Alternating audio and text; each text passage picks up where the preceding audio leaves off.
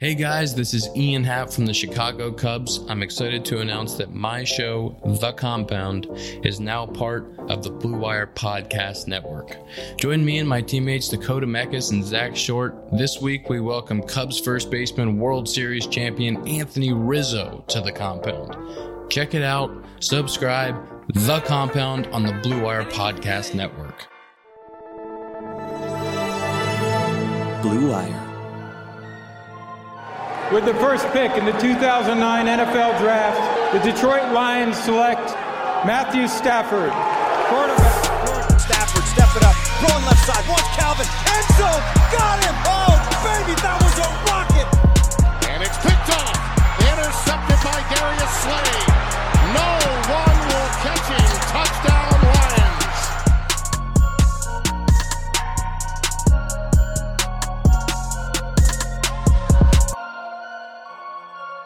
Hello, hello, hello, hello. Welcome to episode 72 of The Michael Rothstein Show. I'm your host, Michael Rothstein, and it's summertime. Lions, I'm recording this on Wednesday, late in the afternoon. Lions had their final access of the off season earlier on Wednesday. So that means the next time you'll hear from a Lions player in any sort of official capacity, it'll likely be around training camp. And you know what that means? That means the potential start of the season. It's almost here. But first, we've got summer. And by the way, as summer rolls around and sports come back, don't forget to check out our sponsor, Bet Online. Use the code promo code BlueWire. Get a free welcome bonus, especially as sports attempt to start to come back. Hockey, baseball, basketball, UFC, and boxing are already back. And the premiership got underway today as well. So that was pretty exciting. All right, so this is what we're going to do on this episode of the podcast. It's not going to be a long show, in part because it's going to be summer vacation. It's nice outside. I'm staring out my window. It's about 80 degrees. Uh, I'm going to be honest with you. I'm bouncing in and out as far as vacation over the next month, but we're going to do what we can to keep going with episodes of the podcast. I have some ideas that I've been talking about a little bit earlier that now I think we're going to try to roll out here in late June and July as we head into training camp. Should still hopefully have a few guests here before we get to the beginning of the 2020 season, of course, if that happens. What I wanted to do today was to end the off season, the virtual off season, the Zoom Zoom Zoom off season, they made available the coordinators. They made available defensive coordinator Cory Undlin and offensive coordinator Darrell Bevell. They both talked for about 20 minutes each, hit on a variety of topics, and I just kind of wanted to point out a few of at least what were to me the biggest things to note going forward. And I'm going to start with the future. And by the future, I mean the more immediate future because I talked with both Undlin and with Bevell. I actually was the one who asked both of them these questions of what, A, what is your comfort level coming back to the facility?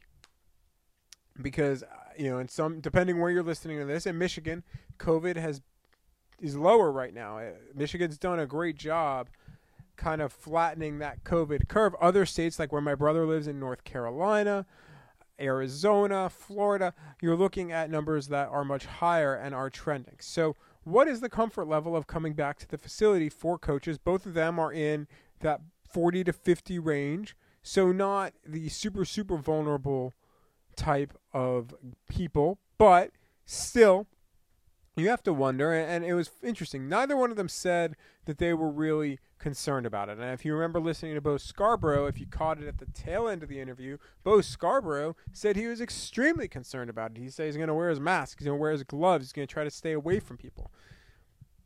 Both Undlin and Bevell said they're excited to get back to work, and they are imagining that the Lions and the NFL are going to have proper protocols in place by the time they're allowed back into the building. And it's interesting because both of them have been on far flung parts of the country. Undlin's been mostly in Philadelphia. Bevell's been in Utah. So they've kind of had two different experiences with it. Woodland didn't really get much into what his experience has been, but Bevell said he's barely left his house. He said he's gone to Costco a couple of times wearing a mask, and then he's driven to pick up his daughter from training workouts. But other than that, he's mostly been at home. So both of them are ready to go. They're excited to get back. You kind of see it and hear it in their voices when they were talking about it. But the other question I ask, and to me it's the most pertinent one when we're talking about anything right now with the 2020 season, it is this. It is what happens if a position group, I'm not even talking about a player, I'm talking about a position group, all gets po- positive for COVID, or one or two players get COVID and then because of contract t- tracing, everyone else has to kind of sit out for a little bit. Areas specifically that I think of with that are your quarterbacks, because if say Matthew Stafford and Chase Daniel both got COVID, obviously a worst case scenario there, then what are you doing? I mean, David Blough, maybe he's on the roster, maybe he's not, but you know who knows how long those guys are out. What happens if the offensive line, which is relies so much on cohesion, what happens if half of the offensive line or or four fifths of the offensive line gets COVID. Then what do you do? So uh, those questions to me are some of the biggest questions if you're going to play games this fall and how the, how this is going to work. Yeah, everyone's talking about fans in the stands and everybody's talking about social distancing and, and, and certain protocols, but that's another thing to me that's a major question is what happens when there are positive tests? Because let's be honest there are going to be positive tests. You look at what's going on in college football right now as players are coming back to campus there are players who are testing positive. You look at the report from espn's todd archer earlier this week about cowboys and texans players testing positive. They've been asymptomatic and not near the facility.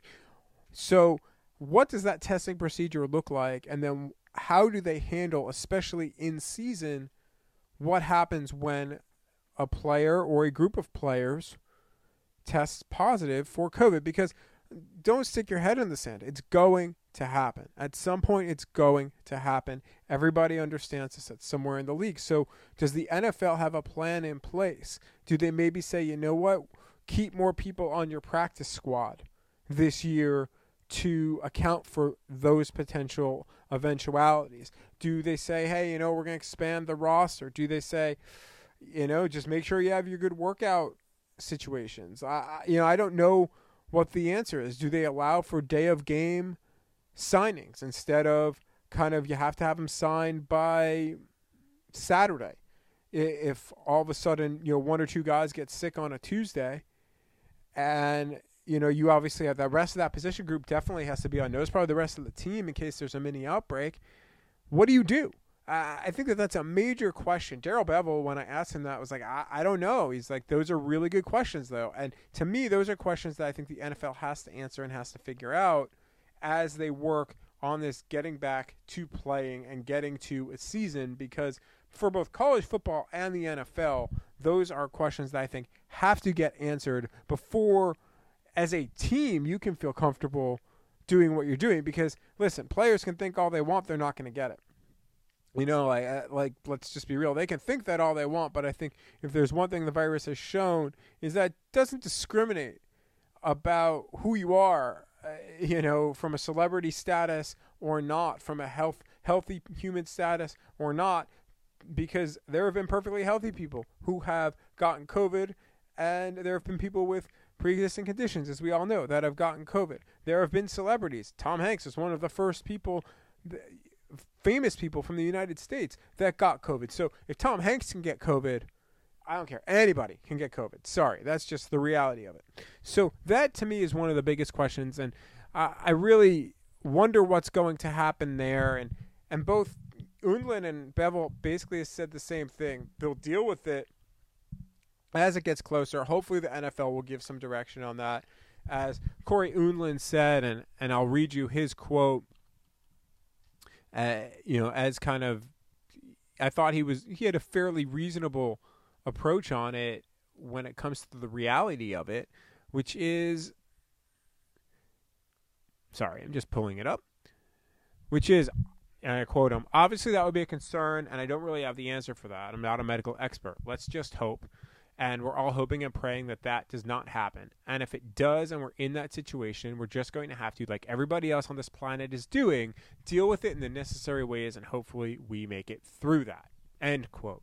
And yes, by the way, I am not a medical expert either. I just go based off of what I read, and I follow scientists, and I follow doctors, and I also follow what's going on in other leagues and, and use that as logic. So uh, those to me are, are big questions. And if I'm a player, uh, I want to know the answers to those questions too before I'm putting myself at risk here every day of every week. We'll be back right after this quick break to just break down everything else that the coordinators hit on on Wednesday. There is no shortage of action going on at our exclusive partners, betonline.ag. Sports are slowly making their way back, and betonline is leading the way with the best odds and lines for all UFC, NASCAR, boxing, and soccer matches. I don't know about you, but I'm really excited that the premiership is back.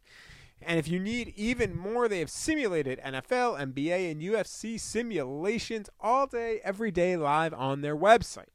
Looking for something else other than sports? BetOnline has hundreds of casino games, poker tournaments, and prop bets to check out. Visit betonline.ag and use the promo code BLUEWIRE for a free welcome bonus. That's one word, BLUEWIRE. BetOnline, your online wagering experts. And now back to our show. Welcome back. So, what else did the coordinators get into besides the obvious, which we just talked about at the top. Well, we talked some football too, and both of them were very happy with how the virtual meetings went. Both of them talked about their skepticism early on. They weren't sure how this was going to go. Darrell Bevell thought it might be a bland, stale atmosphere. And they were both pleasantly surprised by all of it. They had good, engaging conversations both about football and, as we've talked about in prior podcasts, and that's how both Scarborough talked, about about things that had nothing to do with football, as well as as so many things were going on and continue to go on in the world.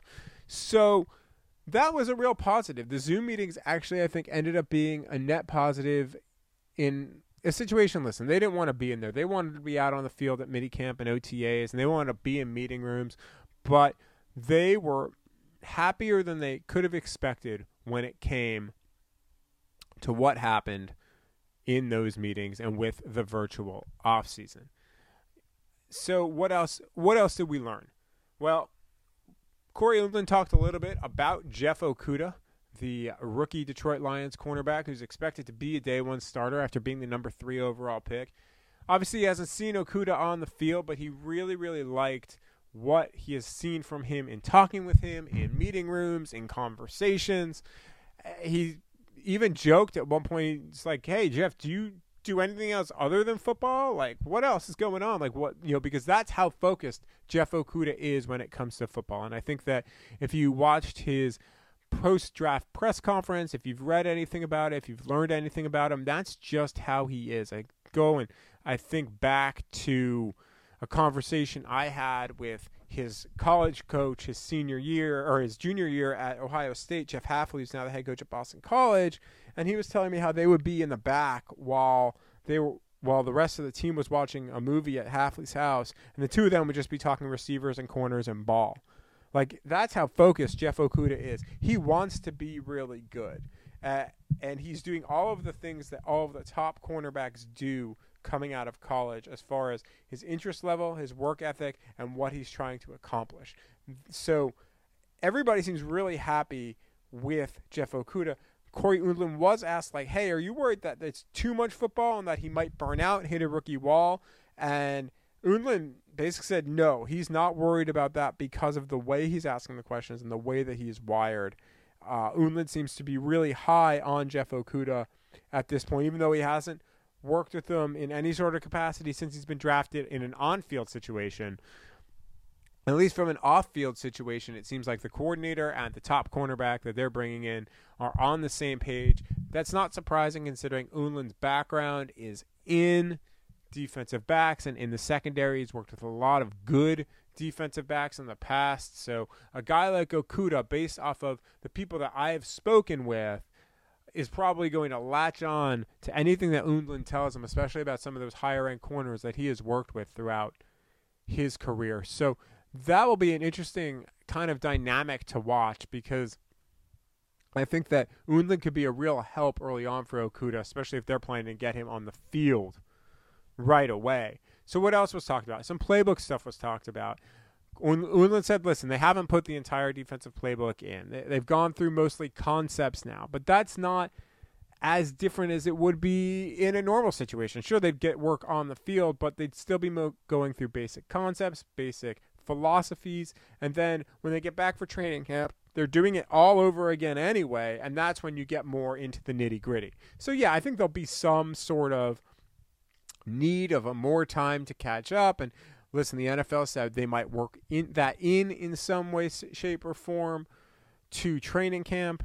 So it'll be interesting to see how that goes. However, I'm not surprised by Cory Undlin saying that the whole playbook isn't in yet defensively. I would not be concerned about that because that's going to take time. That took time with Matt Patricia when he was calling the defense as well, and it's taken time other years too. You could say, well, maybe that means that they have a, a really dense playbook and maybe that's a concern, but I don't think so because I think especially when you're coming at it this year, uh, you don't want to overload guys too much because they can't get the work in on the field to learn it as well. You can only learn so much mentally before you and if you can't put it in physically as well and you can't commit it to, to physical memory, you're going to lose it anyway. So I think that that's a smart strategy by the Lions. On offense, Bevell, you know, listen, he has another year under his belt. There are going to be things he's going to continue to try to tweak and add, and he has some benefits there uh, when it comes to being able to do that because he has a year and he has a lot of his pieces back. I mean, if you think about it, his top running back returns, his quarterback returns, his top four receivers return, his top two tight ends return two of his, well, three, if you count Joe Dahl, three of his starting offensive linemen are returning. So there's a lot of continuity there offensively that he can maybe take in his meetings a different step and a different level of step because a lot of the guys they brought in too are veterans that maybe don't need to catch up quite as much like a Chase Daniel. You're not going to necessarily have to work walk him through quite as much because of his experience and, and working in different systems. So I, to me, the offense should be further along here when they get to training camp and also just in their installation and everything that they are trying to do. So to me that that I think is is also potentially a real benefit for the Lions kind of as they go. Uh, another thing he said that I thought was interesting TJ Hockenson's not 100% yet, but he feels good about where he is in his rehab process. That's going to be something to watch. I would imagine that at this point, I let me rephrase that. I would be surprised at this point if we saw TJ Hockenson right at the start of training camp ready to go. I think that the Lions have shown in the past they're going to be cautious with bringing guys back that have suffered from injuries, especially without having a spring to really kind of ease them in. So you might see, don't forget, as training camp starts, maybe a few more guys on pup, or maybe they even change some of the pup rules or adjust them for this year. I don't know whether they're allowed to do that in the CBA or not. Maybe that's something they can work on to allow for guys to kind of work back in and kind of get a gauge, which you would usually get in the spring before you put a guy on pup to start training camp because once you put a guy you can't once you take a guy off a of pup you can't then put him on pup to begin the regular season, and then it becomes a whole other issue when it comes to having you know when a guy's available. I don't think that'll be a thing for T.J. Hockenson, but just something to keep in mind when the Lions do get to training camp that there could be more guys, and that goes beyond Hockenson who maybe aren't ready for day one, day two, day three because they want to work them back differently. Like it would not shock me if Jesse James in Isaac are your one and two tight ends on day one of training camp. But it also wouldn't shock me if Hockenson's back out there. I think it's all going to depend on his recovery and what the Lions see and want to see. But there's no reason to rush TJ Hockenson back. uh, at the start of training camp because you the worst thing you can do for any player right now is push them too hard too early when they haven't maybe been able to get the work in that you would expect not because they weren't trying but because of the situation of covid and then you get a soft tissue injury or something worse so to me i think you'll see the lions and i bet you see a lot of teams in the league be really cautious when it comes to that sort of situation and Hockenson's a guy I think specifically that you can watch there. Uh, I did ask him actually about Colin Kaepernick as well, and I asked what I asked him what I Darrell Bevell, what he feels like Colin Kaepernick needs to do at this point to get back in the league, and here is Bevell's answer, and I quote: "The easiest answer is an opportunity. Somebody has to give him an opportunity to get back in and see where his skill set is at. Just from what I've read and what I've learned, he's stayed working out and doing all those things, and he feels prepared to do that. I think that's the biggest thing." Comma, he needs an opportunity. End quote. I did ask whether he would be on the Lions workout list. Bevell said that that's more of a question for Bob Quinn or Matt Patricia, but also pointed out that he could be on a list all he wants right now, but without anyone being able to be in facilities, certainly not players, and right now coaches.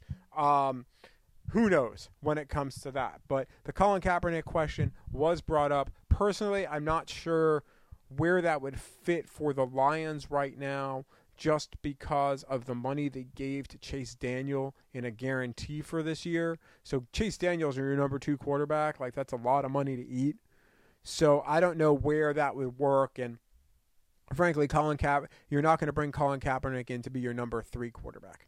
You're just not. I mean, that's a developmental slot that's going to David Blough or, or it might be nobody. It might only be two quarterbacks on the roster.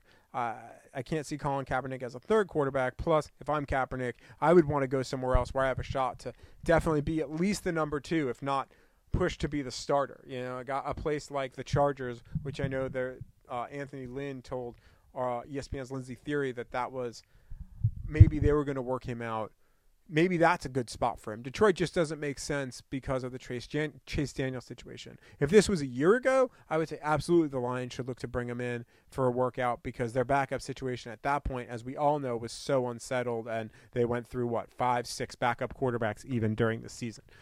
Uh, one other person I did ask about, I asked about Jason Huntley, the rookie running back. Um, curious to see what Bevell thought of him. And the first thing that Bevell said about him was that the biggest attraction was his return ability, the things he could do in the special teams game. So to me, that says that's where they're looking at him first, potentially as a returner, which leads to somebody else that we talked about with Darrell Bevell, and that is Jamal Agnew. And he basically said that Jamal Agnew has been working with the receiver, or it might have been Undlin who said that. I don't remember which guy said that, whether it was Undlin or whether it was Bevell, but one of the coordinators did talk about Jamal Agnew and basically said that yes, he's been mostly working with the receivers all spring long in those meetings. So it looks like that conversion is going to happen. It's going to be a tough road for Jamal Agnew. He's got clear competition in the return role with Jason Huntley, and then he's got obvious competition as a receiver because those top three spots are locked in, Quintez Cephus probably has a spot too as a receiver. So what do you do with Jamal Agnew? If he wins the returner job, obviously he's on your roster. Maybe he's your fifth or sixth receiver at that point. But if he doesn't win that returner job, you keep him around anyway because of his potential ability, his J.D. McKissic-like role? But if Huntley can handle that, then maybe he becomes redundant with Jamal Agnew. Of course, Agnew has other special teams value besides just being a returner, and that he's a very good gunner. He's got some speed and he's also a versatile player that can play offense or defense for you. He's a gadget type player that you can run out there. And with Amendola specifically being a free agent after this season, maybe you stash Jamal Agnew even if he ends up being inactive for you most weeks if he doesn't win that returner role. And you kind of say, all right, we're going to stash you because we're we're letting you learn this this year, and you're going to be our slot next year. So that's something to think about too. Jamal Agnew is going to be one of the more fascinating players to me throughout the Lions training camp and how they work with him and what they do. Thanks as always for listening to our show. I know we hit on a bunch of different topics here in this kind of catch up, catch all edition before summer getaways. I hope everybody gets a good break this summer. We will be taking breaks here and there. Just want to get that clear. Uh, so some weeks we'll have podcasts on Monday and Thursday. Some weeks we might only have podcasts one of the two days. It's going to be kind of dependent on my schedule, what I'm doing. That's still up in the air as well. And frankly, there might not be that much to talk about, but I have a couple of ideas of things we're going to do. Hopefully, have some guests on as well in the back end of June and the month of July as we ramp up to training camp, which as of now is expected to be at the end of July. Thanks as always to Regents Field to Blue Wire and to Bet Online for hosting and sponsoring this podcast. If you live in the Ann Arbor area, Regents Field is reopening soon. At least that's what the sign says on the front of the door. So check them out when they come back and are open again. They're right on Main Street and they're on the weekends they're shutting down Main Street in Ann Arbor, so it's it's a good time if you feel comfortable enough being out and about a little bit. You can follow me on Twitter and on Instagram at Mike Rothstein, on Facebook at Michael Rothstein Journalist. Make sure to download the podcast, subscribe to it, listen, leave us a five star review. It's always appreciated. And we will chat with you again on Monday.